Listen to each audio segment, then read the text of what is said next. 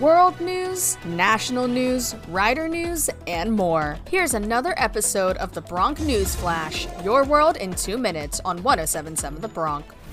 This is your Bronc News Flash, your world in two minutes. I'm Tommy Franks from Rider University. The Federal Reserve is weighing whether to launch a U.S. digital currency, issuing a report on Thursday that explores the potential benefits and drawbacks of such a move without indicating where it will land. The central bank is asking the public to provide feedback on the question over the next 120 days, and it said that in any event, it would only seek to create a digital currency with clear support from both the executive branch and Congress. Fed Chair Jerome Powell said in a statement that the Fed looks forward to engaging with the public and elected officials to look into the pros and cons of a U.S. digital currency.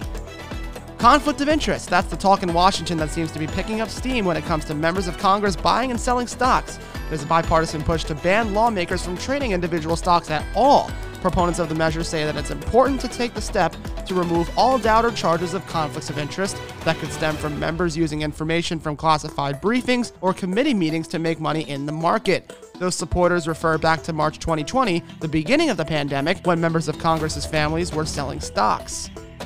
A sculpture of U.S. President Teddy Roosevelt that sat in front of the American Museum of Natural History for nearly 80 years in New York was removed this week after criticism over its racial image. It featured the 26th president on horseback with a Native American man and an African man on either side of him. A museum spokesperson told CNN in a written statement on Thursday that the process of removing the statue was conducted with historic preservation specialists and approved by multiple New York City agencies.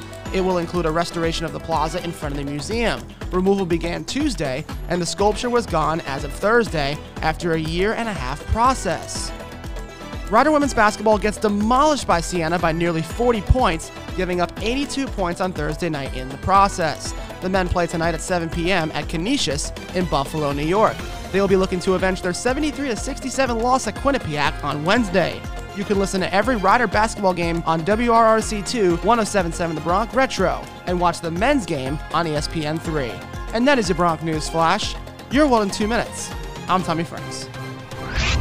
Thanks for tuning in to the Bronc News Flash, your world in two minutes. Missed an episode? Just head to 1077thebronc.com slash Bronc News Flash. We'll see you next time, only on 1077 The Bronc.